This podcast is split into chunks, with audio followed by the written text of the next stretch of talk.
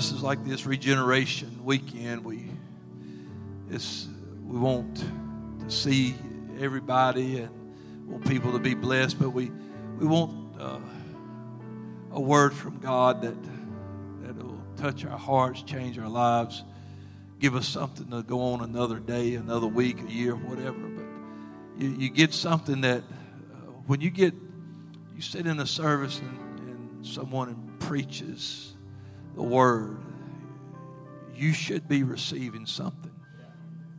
Every single person in the room. Now, what you do with what you receive is up to you.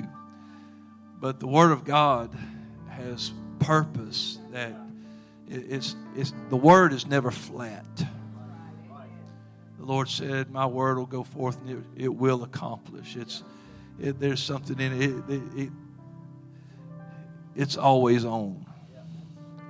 And so when we have services and conferences, things like that, you go and and you listen to hear what the Spirit will say to you. So because you're going to get something that if it's forever settled in heaven, you can forever settle it in your heart. What's settled in heaven will settle your life if you let it. And so we're thankful for services like this. It, you know, day services, well, it's casual. It's, it's, it's, yeah, it's still the word of the Lord. And we're here to hear, hear a great word today. In 2015, we had a, an awesome opportunity to, to travel to South Africa with Brother and Sister Green. And uh, what a time we had. And, you know, we didn't know what to expect, didn't know. It'll tear you up how it would change us, how it would affect us. You know, it, it did. But it gave us some forever friends in our lives. And that's where we first met Sister Lindsay. And we knew right away that she would be part of our life. Just like Brother Nathaniel, wherever if he's in a deer stand, he's in trouble. if Pastor ain't in the deer stand, every other hunter better be in this church building. I'm kidding. I'm kidding. But we knew that uh, there was a connection there, and there would be somebody that we needed. Even though she's in another state, we knew that she would have a place here and a place at RAC, and, and the times that she has spoke here has just put her finger right on what our church needs and just blessed us tremendously. And so I was very excited this year to not do a split session. I wanted everyone in here for this because I believe in this young lady. Me and my wife think very highly of her, and uh, we have. Let me tell you, if you need her, you have full permission to, to speak to her because we trust her tremendously and, and without anything. So. And I'm very excited and honored to bring Sister Lindsay to our platform, to our podium today. Let's give her a hand. Thankful for this young lady.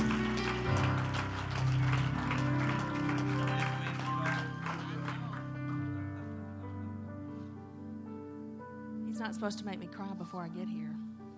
Um, well, praise the Lord, everybody. And uh, I'm honored to be standing here today I don't take this kind of thing very lightly at all. In fact, I'll lose quite a bit of sleep over something like this um, because I know that when I come to a conference, when I come to a service, and um, I, I, have an expectation that I'm going to hear from the Lord. It's not just going to be another word, um, another day. It's going to be my word and my day. All right? So today, I want it to be your day.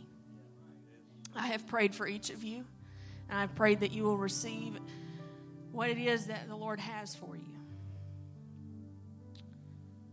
Hmm. Can we lift our hands? Lift our voices to the King of Kings. Mighty God, I love you. Savior of the world. My healer, my redeemer, my strength, my peace, God. I thank you for being all those things to me. I thank you so much for the blessings that you've given me, for the favor that you have put upon my life, God, for, for the goodness that I can count on, for your faithfulness that will never end, God. I give you praise for that. I praise you for your faithfulness and your goodness, Jesus. You know, I'm gonna I'm gonna do my accolades in just a minute. You just you keep on. You, you can. Amen. All right. So Zephaniah tells us Zephaniah 3:17 that the Lord thy God in the midst of thee is mighty. He will save thee and he will rejoice over thee with joy. He will rest in his love, and he will joy over thee with singing. That's what the Lord does when we come into his presence. Do you think you think you're excited to come to a youth conference? He's excited for you to come to a youth conference. He's waiting on you to get here. He's waiting to show you who he is. He's waiting to show you what he can do. He's ready to, to change your life. You know, it says he will rest in his love. You know what that means? If you read the Amplified Version, it says he will make no mention of your past sins. I don't know about you, but I know my life. I know where I came from. I know where I've walked, where I've chosen to go, but His goodness and His mercy has saved me and pulled me out. And now I'm walking in the presence of God. I get to walk in His love. I get to walk with Him. And He rejoices over that. He has purposed for you to be here, He has a word for you. I want you to look at your neighbor and say, Hey, He's got a word for you. I want you to look at your other neighbor and say, Whoop, He's got a word for me. So I'm going to tell you with confidence in the Holy Ghost that you're not here by accident. That's right. You are here because Jesus Christ, Yes. the Savior of the world, has designed this moment. That's right. Jesus, Jesus. Ah. And it's a moment of purpose and destiny. It's a place where heaven intersects with earth. Hallelujah, hallelujah. Believe that we're going to experience His presence today. Give honor to your pastor, my friend, and Sister Walden. I just need both of them. Like, if I could just hear him preach all the time and, and her sing all the time. Like, can I just get a podcast of just y'all all the time? It'd be great. I give honor to all of you. I give honor to my pastor. Uh, I know that I can't go anywhere in authority if I'm not submitted to him, and he knows everything and everywhere I go, um, as far as when it comes to ministry. And um, so I'm, I'm thankful for the anointing that he carries that God allows to flow to me. I give honor to Brother and Sister Green, Sister Green, my friend, for coming. And I didn't know if she was going to make it or not, and uh, made my day to see it. So, um, you know what? You can be seated, and then we'll.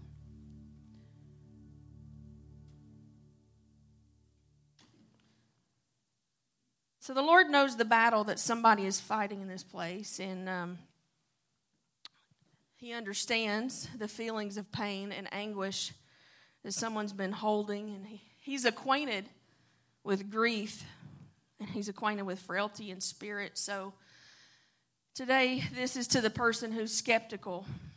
He uh, He hurts over your distance from Him. To the person who feels like you aren't enough. He made you enough. To the person who feels like you're faking it till your make it mask is about to shatter.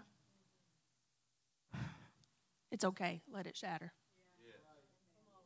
To the person who's overwhelmed with anxiety, to the person who feels like you're drowning in the depths of depression, to the person who is here knowing that you've made some choices that may be taking you away from truth to the person who thinks you've gone too far, made too many mistakes.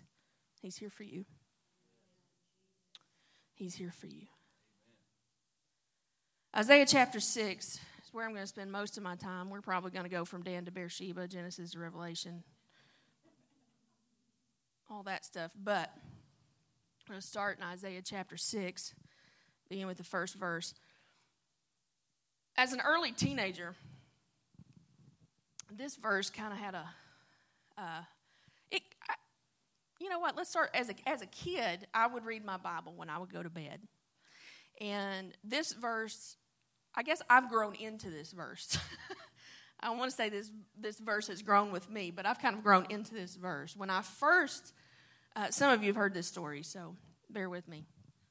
But when I first read this verse, in the year that King Uzziah died, I saw also the Lord sitting upon a throne, high and lifted up, and his train filled the temple. You want to know what my nine year old self saw? I saw the Chattanooga choo choo train hanging out the door of the church I grew up in. And I was like, okay. that doesn't make any sense, but it's a Bible. It's the Bible. So that's exactly what, what it says. Okay. I don't understand. Nine years old. Okay. Thank God for a heart for God at nine years old. I loved his, his word, even if it didn't make any sense to me. and so a few years later, I'd grown and matured a little bit, and I read that verse again. In the year that King Uzziah died, I saw also the Lord sitting upon a throne, high and lifted up, and his train filled the temple. Okay, well, now the Lord's in a wedding dress, and he's got a real long train. So all I see is this tulle and white fabric filling the church that I grew up in. Why is the Lord wearing a wedding dress? This just doesn't make any sense. I'm like, okay, it's the Bible. I'm 12. It's, it's the Bible. I just, okay. I thought we weren't supposed to do that kind of thing. so, thank the Lord it didn't stop there, Brother Walden. Because I started learning a little bit more about history and a little bit more about culture in that time. And it's a few years later, I read that verse again. In the year that King Uzziah died, I saw also the Lord sitting upon a throne, high and lifted up, and his train filled the temple. I realized that he was a king, and there are kingly robes. And that robe was a boss robe. It filled the temple. It's like, okay, that makes sense. Cool. Still didn't know why it filled the temple. A few years later, I mean, I'm talking, me and this verse have a relationship. Was going to make a joke about myself, but I'm not going to. Me and this verse have a relationship. so I was doing some more studying, and I realized that when a king of that day would win a victory, they would sew a panel of fabric to the end of the robe. So the longer the robe, the more victories were won. So that meant that the Lord was on the throne, he was high and lifted up, and his train filled the te- that means that there was victory filled the temple. It filled the t- I was like, "Oh man, that means he's like he's the big dog. Like he's the winner of all winners. Like he's victorious." And that filled the temple. And so I thought that was it. I finally understood this verse. And then I come across a verse in uh, the New Testament. Can't remember the reference right now, but it says, Know ye not that your bodies are the temple of the Holy Ghost? Right. You know what that means? Yeah. Victory fills me. Yeah. That means that I walk in victory. That means that whatever I face, whatever I deal with, well, I'm not even preaching this. This means that I have victory.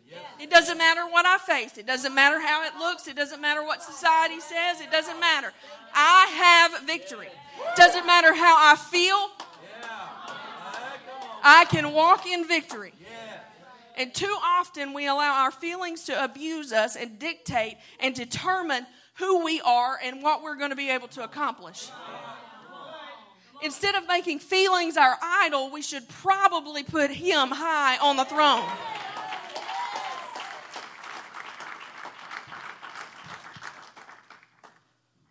Okay. so, in the year that King Uzziah died, that's seriously not my message. That was just me and that verse have a relationship. His train filled the temple. Above it stood the seraphims. Each one had six wings. And with twain he covered his face. With twain he covered his feet. With twain he did fly. And one cried unto another, said, Holy, holy, holy is the Lord of hosts. The whole earth is full of his glory. And the posts of the door moved at the voice of him that cried, and the house was filled with smoke. Then said I, Woe is me, for I am undone I am a man of unclean lips, and I dwell in the midst of a people of unclean lips. For mine eyes have seen the King, the Lord of hosts. Then flew one of the seraphims unto me, having a live coal in his hand, which he had taken with tongs from off the altar. And he laid it upon my mouth and said, Lo, this has touched thy lips, and thine iniquity is taken away, and thy sin purged. Also, I heard the voice of the Lord saying, Whom shall I send? And who will go for us? Then I said, Here am I, send me. So, this was a tough season for Judah. If we do a little history lesson, I'm, we're just going to spend a little bit of time on history here, just to set a little, a little ground. This was a really tough season for Judah. King Uzziah had just died. And King Uzziah, up until a certain point, had been a very good king. In fact, in Second Chronicles 26, you can read a lot of his works. It says he did what was right in the eyes of the Lord, just like his father had done. He sought the Lord, and he he did it in the fear of God in the days of Zechariah. And as long as Uzziah made a point to seek God, God made him prosperous. But after the prophet died, and man, there's a whole lot you can preach for.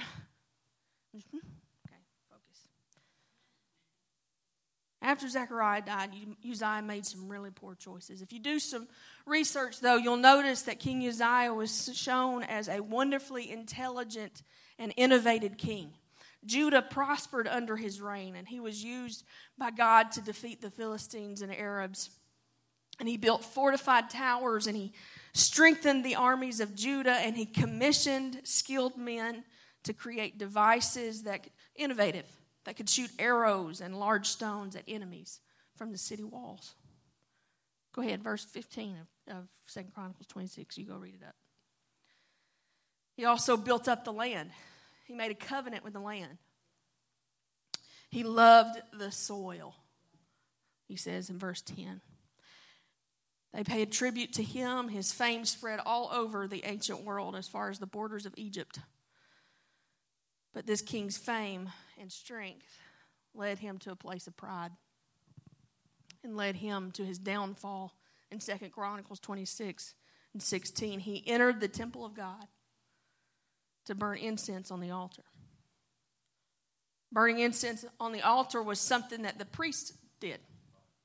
He was a king, he was not a priest. So, by attempting to do this himself, he basically said, he was above following God's commands. So he, he moved himself from a place of seeking God for guidance and elevated himself to a place of, I can decide what I need to do. That's Uzziah. He had proved that he was, he was a courageous warrior. He didn't even listen to wise counsel. I'm going to stop here for just a minute. 80 priests. Eight, zero. 80 priests. Dude, well, king, I'm sure they didn't call the king dude. But it's, it's my commentary, so. dude, what are you doing? You can't do this. Don't do this. You're going to mess up. Don't do it. He looked him in the face and did it anyway. and as he was doing it, listen, Your leadership is important.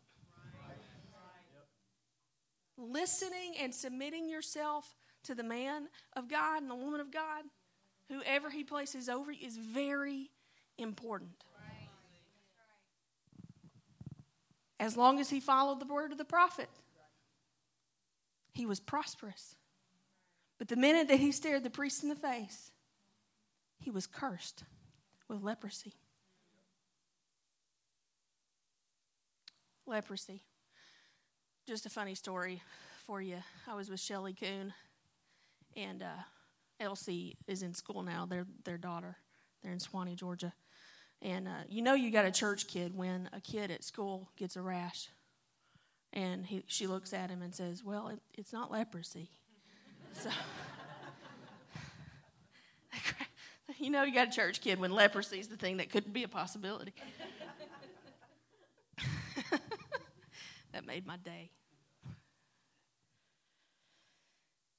But he had provided, he was a courageous warrior, he was a visionary, he was innovative, but he got lost in himself and he made a prideful decision that cost him his position and his life. Now, here's the deal too many times we would be wounded over losing the position. Positions aren't important, your purpose is.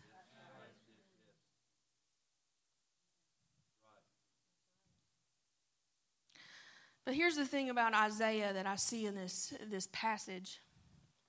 He's back on. He starts off with one phrase says, In the year that King Uzziah died. Why was that important? I mean, yeah, maybe a marker for history, like this is this is the time in which I wrote this. But I believe it was him telling us where he was emotionally. I think he was um, admitting and recognizing his grief. Isaiah wouldn't have been very old in this moment. Zechariah had just died. And so you have a young boy, just think about it. You have a young boy and you look up to people. You look up to those in leadership. You look up into look to, look up to those things. He was probably grieved because his maybe hero. I mean, this is this. I'm taking a little bit of liberty here, but he was grieved. Judah in, in, in entirety was in a state of loss. They had lost a good king. They were, they were hurting. And we, we, you know, and I jumped straight to the victory part. But the reality is, that's where Isaiah was. Isaiah, Isaiah was living in a place of lack. He was living in a place of deficiency. And the Lord was very kind and said, I know exactly where you are, but I'm still sitting on the throne. He said, I'm still, I'm still king and I'm still victor- as, as victorious as Uzziah was. I'm even more victorious. And he has he has the ability to to meet us and this is this is where we're going to to really jump off and we're going to go on a journey okay well you're already like dear god you're how long into this. but God has this ability to meet us in our deficiency. He has the ability to meet us where we lack. He is acquainted with our grief, so it doesn't scare him. And I think too often we walk around like God, and, and, and, and I maybe, maybe it's me. Maybe it's, maybe it's me, and, I'm, and this is, I'm preaching to me, okay? But I have to walk around, even with the Lord, like I've got my life together. I have to walk around like I know that He's got me, and, and you know, and, and, and let's just be real. There are some days where we're like, uh, do you got me? Hashtag 2020. You got this? We know He does. We know He does. But do we know He does? So here Isaiah is in a place of lack and deficiency. And he has a vision of God. And this is an incredible moment. Honestly, this is probably one of my absolute favorite passages in the Bible because it's so full of, of just good stuff. Um, Isaiah's in this place of lack and deficiency, and the Lord meets him right there and begins to talk to him. Now, here's the deal. in our age range right now, like this, this, this group, we have um, sometimes we have identity crisis. Like we're trying to I mean, all the time. Okay, let's just let's just be real. We try to figure out who we are. All right, who am I? I'm 33, still trying to figure that out. Sometimes, you know, like, hi, not a ninja. So, who am I? Am I a warrior? Am I? No, no. I'm gonna tell you, muscles on the bottom of the arms. Not a warrior. I am not that. Who am I? And so we're, we're going around, we're trying to figure out who we are, and oftentimes we just see who we're not. Did you just see how I did that? Hi, I'm not a ninja. I'm not a warrior because the muscles are on the bottom of my arms. I lack muscle. I am not those things. That's what I see. I see what I'm not. All right, so if I'm seeing what I'm not, who am I? How do I know who I am if all I can see is who I'm not? And the reason, and, and, and Pastor can tug on me, do whatever he needs to do, he, he can fix it when I'm gone.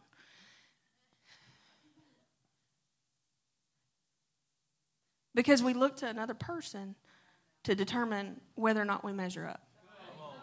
We compare ourselves amongst ourselves and we see our deficiencies and we cannot see our true identity because we are trying to become somebody else and not who God designed us to be. And the reality is, is it we all do it. But that's why we were instructed don't compare yourself amongst yourselves. I'm the standard, God said. Look to me. I designed you. I create. Why are you looking at your sister? Why are you looking at your brother? I'm about to hit something. Well, I'm 33 and I'm not married. Like all these other people are 12 and married.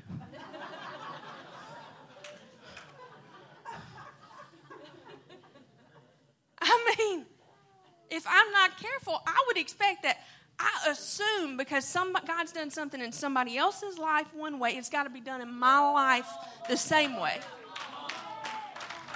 And that is not the case. The question is, or do you have a relationship with God that's going to lead you to where He wants you to be? Or are you going to have a relationship with somebody else's identity that may or may not be an actuality? Which one's going to take you to heaven? That's the question. Which one's going to make you fruitful? That's the question.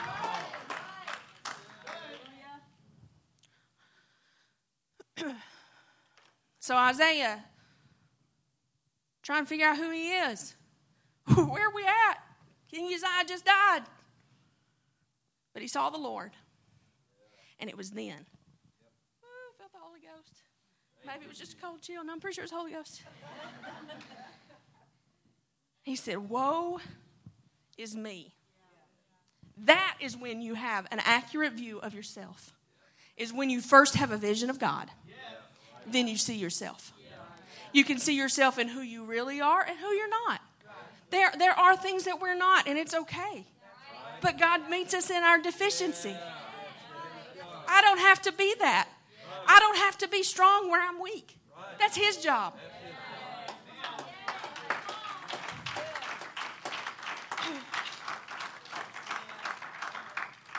I don't have to be strong where I'm weak. Buddy, that's. Write that down. Put that on your refrigerator. Put that on a tin and take it to Hobby Lobby.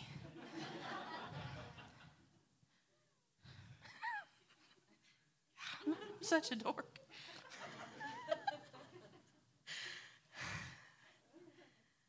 you see God, you're going to see who you are. Isaiah, up to this point, you read Isaiah chapter 1 through 5. Isaiah's mean. He's like, these people, they are awful, horrible people. Like, I don't know what you're doing with, just burn it all down to the ground, Lord. You know? Uh oh. Anyway, this is Isaiah's idea of, of, of everybody else. It's like you look at everybody else, and then you have a vision of God. Something's going to change, and you're going to see yourself. So you're going to stop comparing, and you're going to see Jesus, and then you're going to see you. All right? I know. You're going to see yourself. You're going to see yourself. All right. But I think too many times we get caught up in our lack. And the truth is, we're aware of ourselves, we're aware of other people, but do you have a clear view of God? Do you have a clear view of who He wants you to be? Comparing ourselves to each other is not an option. And the truth is, I think it's important. You can't even identify yourself by the circumstances in which surround you.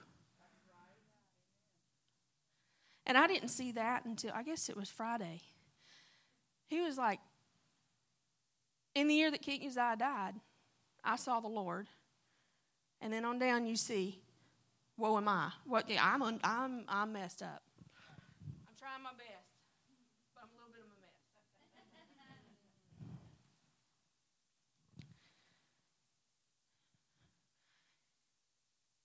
The trauma, the grief, the pain that he was in didn't even identify him.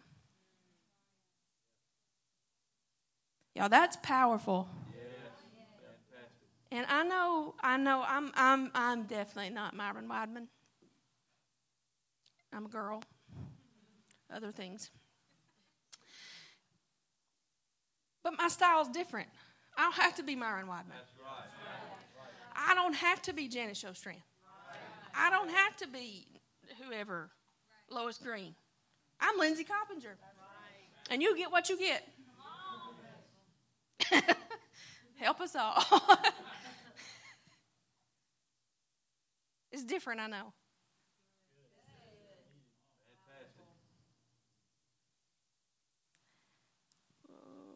Didn't know that the Lord was going to make me do that.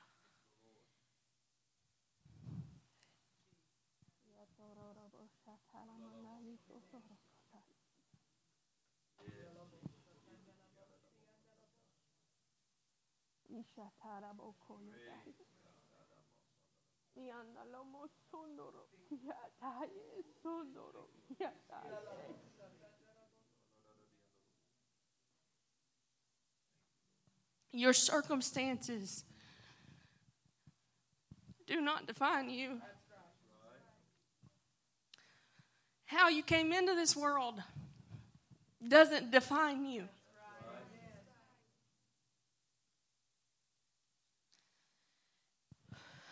The things that you've done don't define you.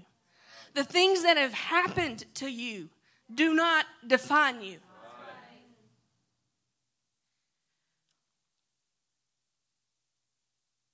All right, so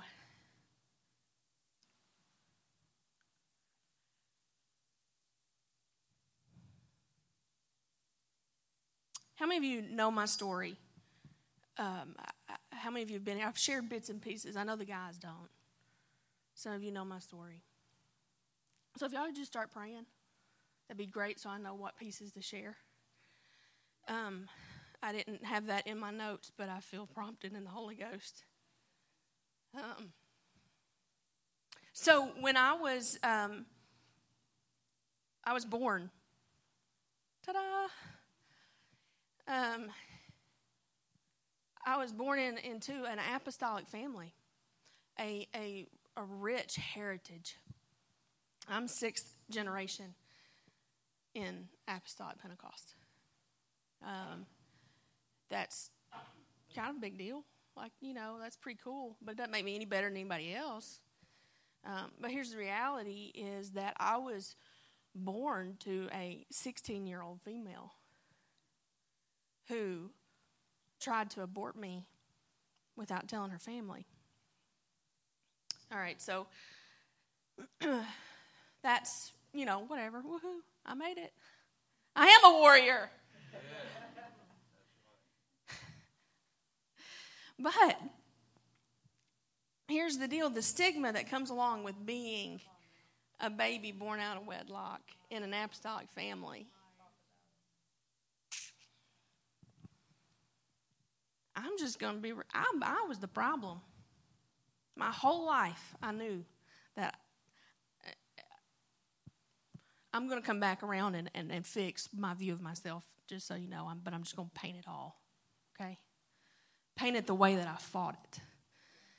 And uh, I was the problem. Every time there was a family fight, every time there was a family fight, it was because of me. Not because I did anything, just because I was there.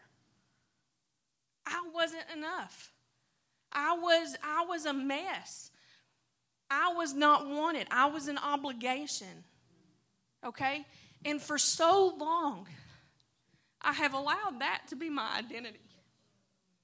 To the point that when I walk into minister places, the battles that I fight, I put on a smile. I come to church. I worship God because He's good and because I, I, know who, who He is and I know that He loves me and He knows who I really am. And, and, and, but I feel like I'm not enough. I fight that every time I come. It doesn't matter where. I fight that insecurity like I'm not enough. I'm unwanted. I'm an obligation. They're just having me because they met me in South Africa, and I'm just that person that that's you know that, that can y'all handle real?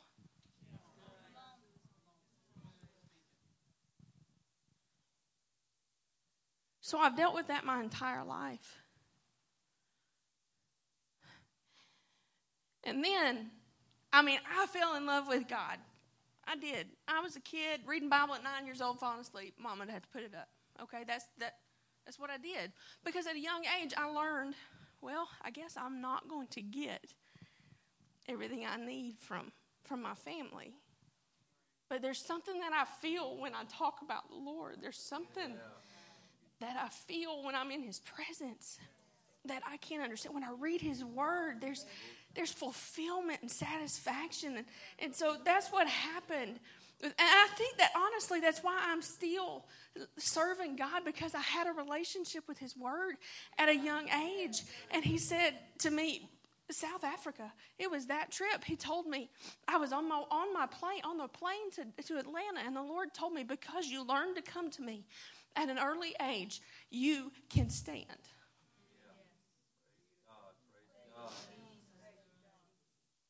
Now, this is not about me, and this is not about you feeling sorry for me. I've lived in self pity way too long, and I'm done with all that. You can live a victim mentality if you want to, but you won't get anywhere. So, here I am, thinking, I love the Lord, nine years old. I want to play the guitar. My grandma played the guitar. I mean, she was a picker. Like she did. I mean, in her 80s, she was tone deaf, but she still picked. It was horrible. I mean, she wasn't tone deaf, she was deaf. Like, she was going. And I was like, maybe if you just strum it, get Grandma. Just, just strum. Nope, she was wanting to keep up with everybody. I thought maybe I can do that, but Grandma can't teach me because, you know, sometimes family can't teach you things. so I decided or my parents got me a guitar. My grandparents. I was raised by my grandparents because my mom left uh, to go to college so that she could make a life for us. Well, she just didn't come back. So I was raised by my grandparents, who are awesome people. Um, they got me a guitar, and uh, I want to take guitar lessons. And so this lady in our church, she led the singing. And when I talk about leading the singing, it's not like Candy Wall leading the singing. I'm talking about like, He set me free, He set me free. That's the kind of church I grew up in, okay? That's when the when the hymns come on, I don't have to look at the board. Like y'all like, what is this song? No, I I know it. I mean, and I know verse four. Okay?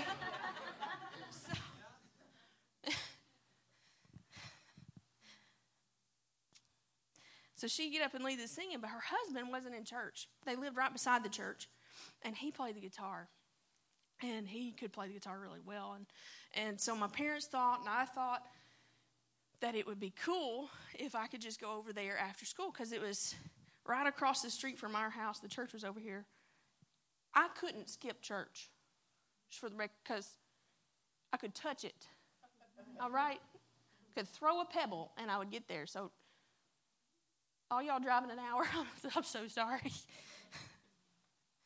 I just walked. And so, um, after school, I would take, I would go home and get my guitar, and I'd take this, this orange little folder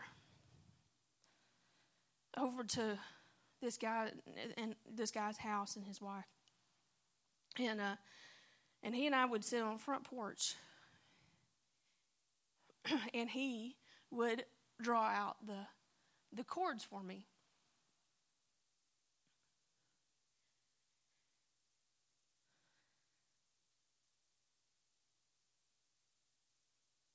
Well, he wasn't exactly a kind man. And needless to say, I don't know how to play the guitar. Jake, rock out. One of these days, I'm going to come up and, as a story of restoration. I'm, I'm going to strum right alongside with you. but he was, a, he was a mean man. He did things, I'm not just because there are small ears, I'm not going to talk about what he did. You can assume you know. But because of that, I have fought certain battles. And I have uh, things were were um, things were awakened that shouldn't have been awakened. And so I've had to deal with things and fight things, and all the long I have thought it was because ah, I'm a bad person.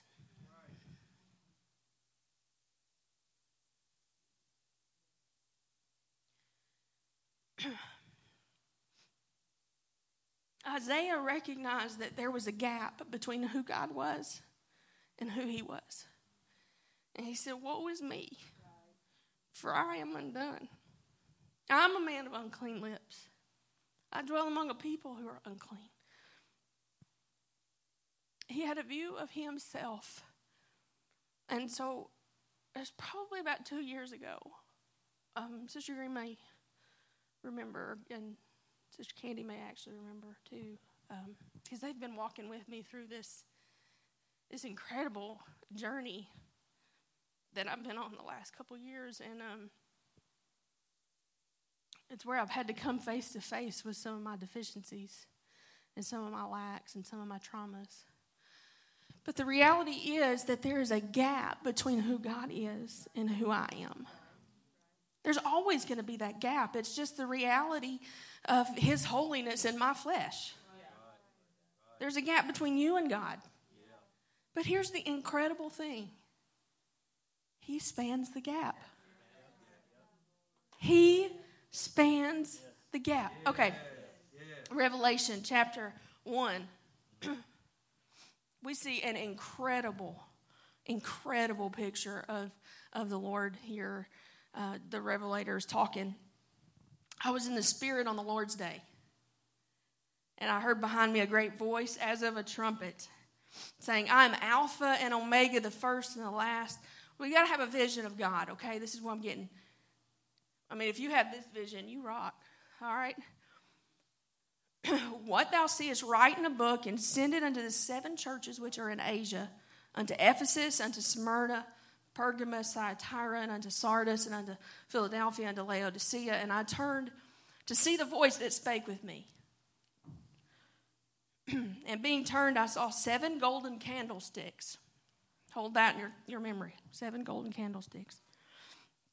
And in the midst of the seven candlesticks, one likened to the Son of Man, clothed with a garment down to the foot, and girt about the paps with a golden girdle.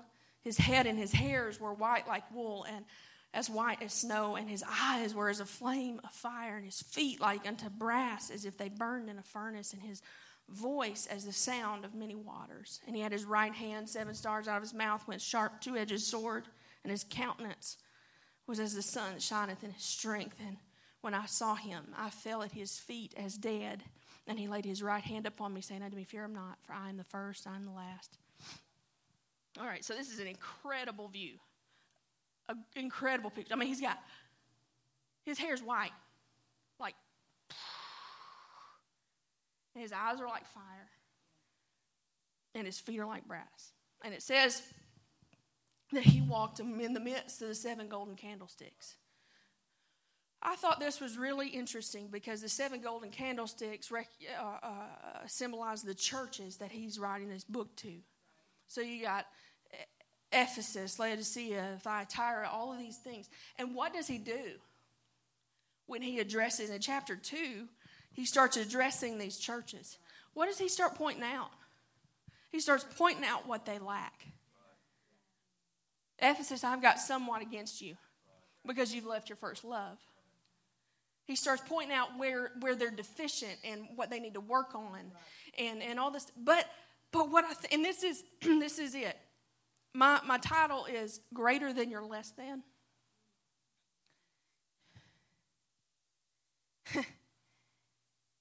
His feet were made to walk in your deficiency because he had feet like brass.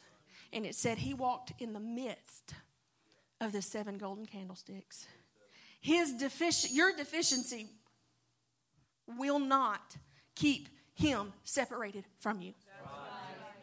His deficiency, your deficiency, there is no deficiency in him. And so you think, I've been abused, I've been rejected, I've been abandoned, and that's my identity. No, no, that's not your identity. That's not your identity. Yeah, you have some deficiency. Yeah, you have some problems. Yeah, you have some struggles. That's all right. I was made. I was made for that. I was made to step in the middle of your fire. I was made to step into the middle of your struggle. I was made to step right. I decided that I would span the gap between who you are and who I am, and I would I would bridge that gap so that you could experience my power, so that you could see who you are. Now, here's what's incredible is if you read that and read Isaiah 6, there's such similarities. You may not get the, the bold vision of, of eyes like fire and feet like brass, but, but John is recognizing who God is and he falls down. He's like, oh, I'm in the, I'm in the, in the presence of the Almighty.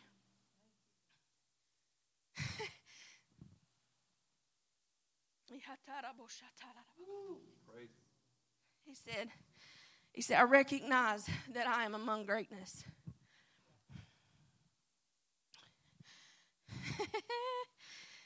what, I, what Isaiah says next is the Lord challenges him as he says, Who, who will go for me? Who will go for me? And Isaiah says, Here am I, send me. So all the time we're praying for God's will, Brother Walden. We're trying to figure out what God wants us to do when we don't even want to see who we really are. You want to know what your purpose is? You want to know what you're supposed to do? You want to know where God wants to take you, where He wants to lead you? Get a vision of Him so you can see who you are, so you can experience the, the coal of fire on your lips, that your sin can be purged, that He can walk with you in the midst of your fire, your purpose will come after you have a vision of who He is, who you are, and you allow Him to heal you. Then you can walk in the authority that God has for you. He is greater than your less than. He is greater than the darkest night. He is greater than the worst choice. He is better. He is better than anything in this world that you could find. He's better than any medication. He's better than any any drug. He's better than anything. I'm telling you. I'm telling you. If you will get a vision of who He is, and you will get a vision of who you are. He will define your purpose, and you'll be able to walk in authority and dominion in this world that is trying to tear you down. That is, tr- I don't know about you, but days are hard. Days are hard. But I think too often we try to deny our reality of struggle.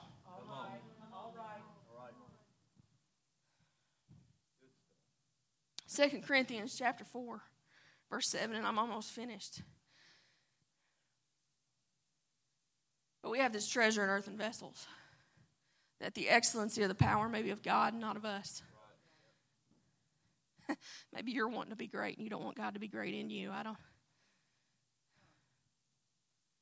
We're troubled on every side, yet not distressed. We're perplexed, but not in despair. Persecuted, but not forsaken. Cast down, but not destroyed. What I love about this verse is he doesn't deny the reality that he's facing.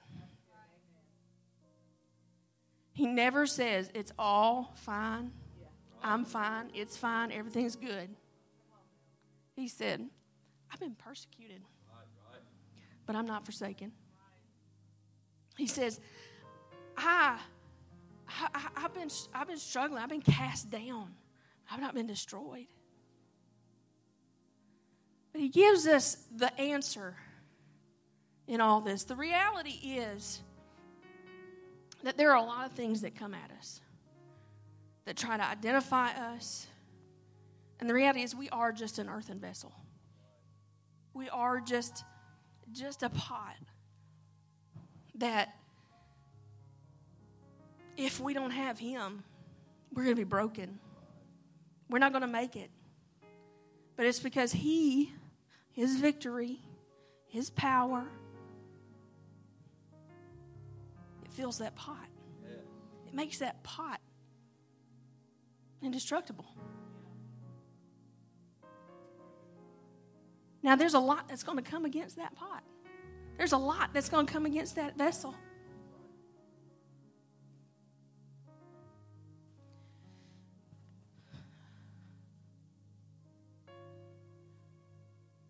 When I say something about a struggle, what, what's the first word, first feeling that comes to your mind? Self worth. Self worth.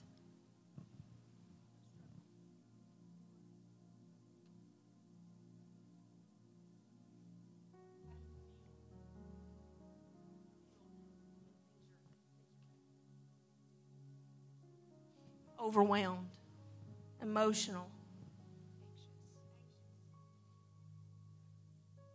It's the reality. It's the reality. Now, what do you feel? struggle, heaviness. When you think struggle, you think heaviness.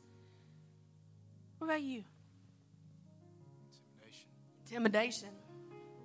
Some reality for you. Or are you like, oh, it's fine. I'm good. Everything's good. God's good. Hallelujah. Fear. Confidence. I think anger. I think loneliness. I think frustration. Anybody else want to yell out a word that I hadn't th- thought of yet? Stress, drowning, depressed, hurt. It's the reality that we're living in. Sickness. It's the reality. But we're not going to be destroyed. We're not going to be destroyed. We may be perplexed, but we're going to be okay. Because He's greater than our less than. He's greater than our deficiency. Stand to your feet. Close your eyes and lift your hands. Sia torabakataye no norabasaye.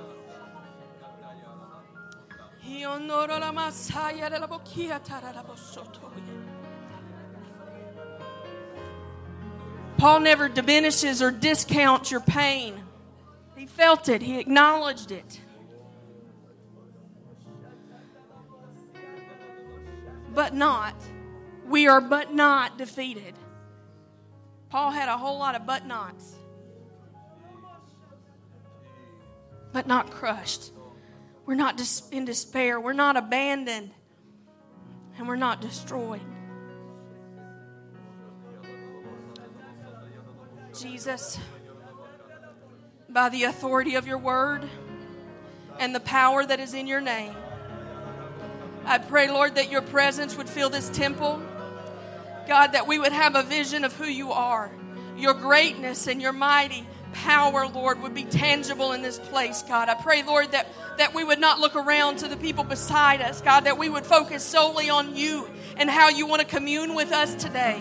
God, I pray, Lord, that we would we would not know who's standing beside us, that we would get to a place where we're so lost in your presence, where we're so enamored by your love, God, so that we're so intoxicated by a vision of you, God. I pray, Lord, that we would recognize that you are high and lifted up, God, that you are on the throne of our life. And God, if we have placed anything else on the throne of our life, I pray right now that we would fall down in repentance and that we would cast it down, cast down every imagination, every false view, every every intimidating look, God. I pray that we would cast it down. God, so that you can be high and lifted up in your rightful place on the throne of our life, in the throne of our mind, Jesus. Let there be a vision of who you are in this place. The mighty God, our shield, our buckler, our great reward. Oh, Jesus, have your way.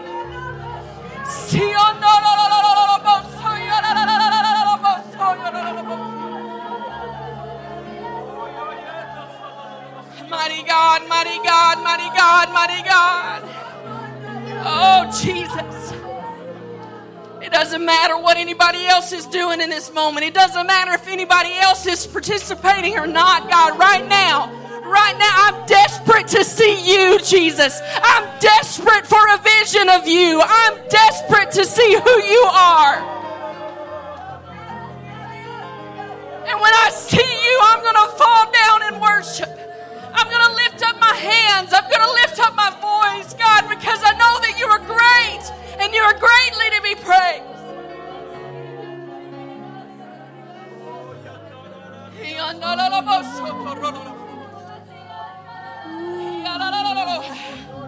And as you get to a vision of who God is, when you see and you place him in the rightful position in, your life, he's going to begin to talk to you about your deficiencies. He's going to begin to talk to you about where you lack. He's going to begin to talk to you about what you need to do. And, and then you're going to be able to look at him and say, Oh God, I'm undone. Meet me in my deficiency. Let your eyes like fire and your feet like brass walk among my life.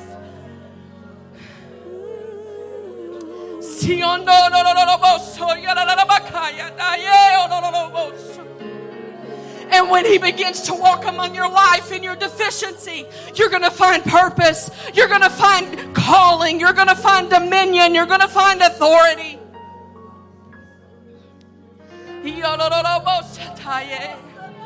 Oh, I think it's time for us to find a place to pray. You're a vessel. You're a vessel. Be filled today with His presence so that whatever comes against you, the, the defeat that tries to take you down, the struggle, cast your mask at His feet and become the earthen vessel that needs Him.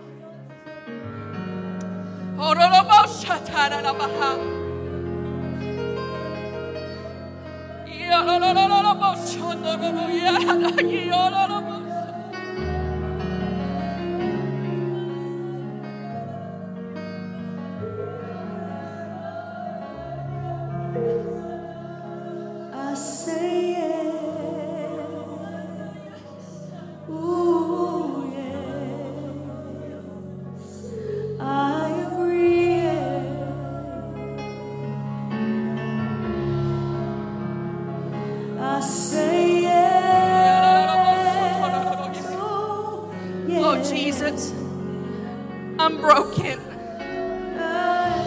I feel alone.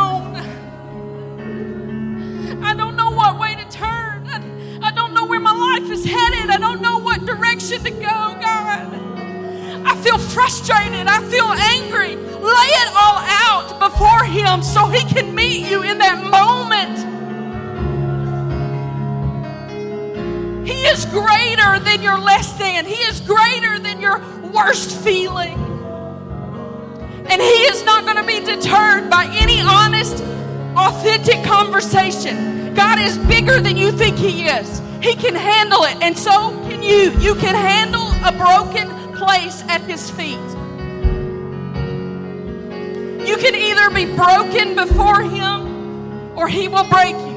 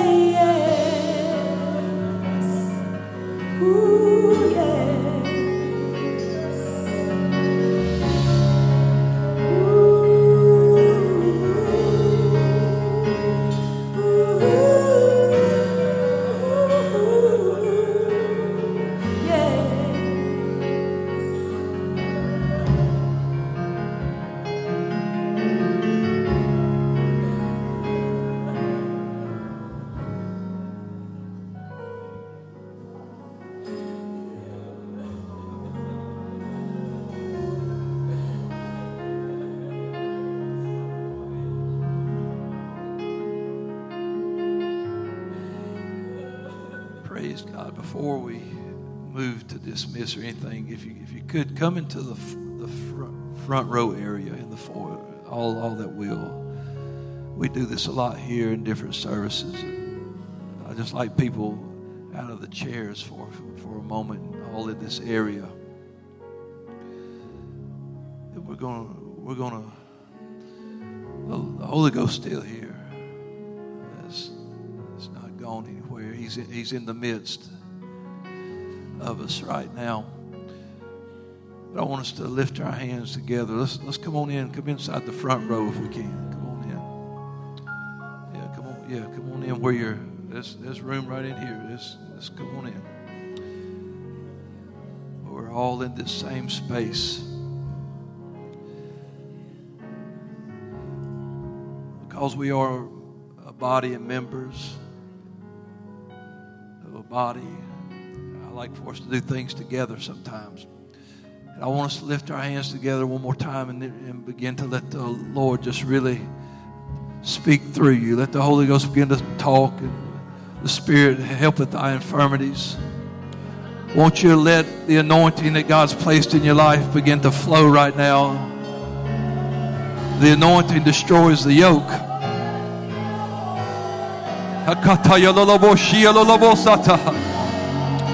That's it. Let the anointing flow. Whatever's got you being destroyed right now in the name of Jesus. Ha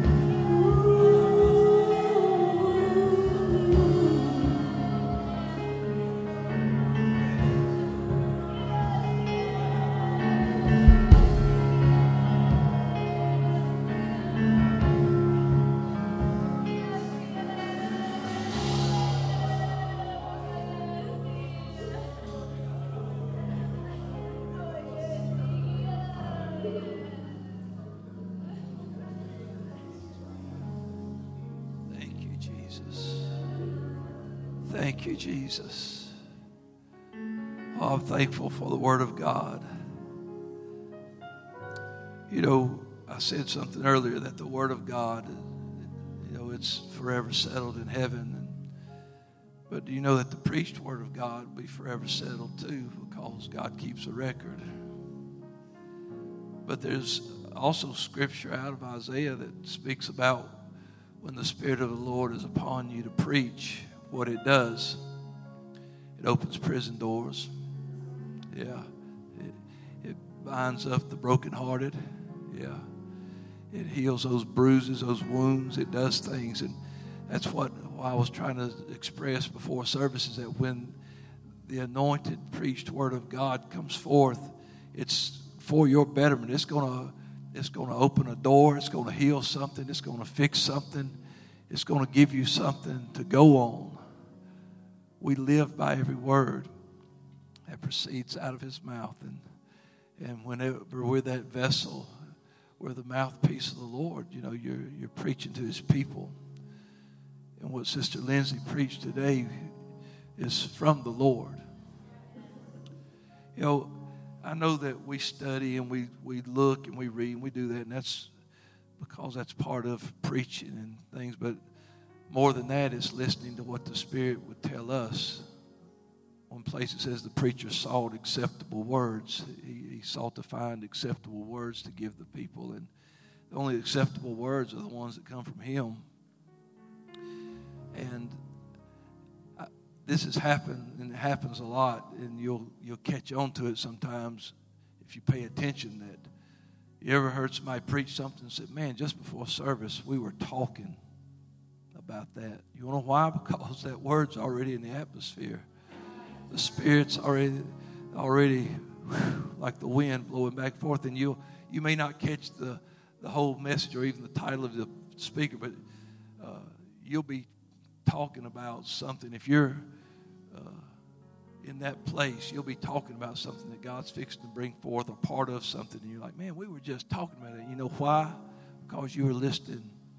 And Brother Daniel and I were just sitting in the office before this service, and we were talking about uh, people comparing themselves and trying to be other people and not being themselves, not being authentic. And when she started talking about that, I was just thinking, you know, that, that, that stuff was just floating around in here, man. We just, and we just happened to tune in on part of it. So I know what she brought was from the Lord today. I know it came. And you will be better today because of it in Jesus' name. The reality is there. What you're going through is, is there, but He is more real than anything you go through. She made mention of several times Him walking in the midst. Now, I started thinking about that. And when you read the story of the three Hebrew boys, Shadrach, Meshach, and Abednego, when they're about to be put in that furnace, it's always, several times, it's the midst of the furnace. It's the midst of the fire furnace. And then it's finally walking around in the midst of the fiery furnace. Well, you know why they didn't burn up? Because he was there, walking in the midst where they lacked. They lacked the ability to not be human torches, but he made them fireproof. They, they lacked the ability to loose themselves. They were bound. And the fire was so hot that it killed those. That's why it's so important to have him, because it slew the men that took them to the fire. But they fell down bound and got up loose and walked around in the midst. I'm so thankful for a Savior that walks right in the midst of my deficiencies. Well, there's so many good things in there today. Definitely be, be some of that be preached again. so just I'll give you credit, but I'm going to be preaching some of that. God's good. Sister Lindsay, I thank God for you.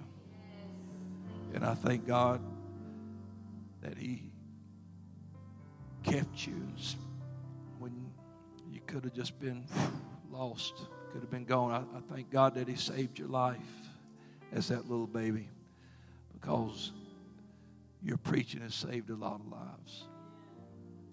Only eternity will tell, but but I believe that that the words you've spoken, the phone calls you have made, the text messages you have sent, the times you have invested is has saved people's lives. I believe that. I believe that. And that's what we all have a treasure in earthen vessels that can help this broken world. Amen. Thank you for being in this service. I told you this service was going to be it. I, I knew that God was going to move in a mighty way and, and do some great things. And man, God's good. One more service tonight at 6 o'clock. I'm coming high expectation. God's going to do tremendous things. Amen.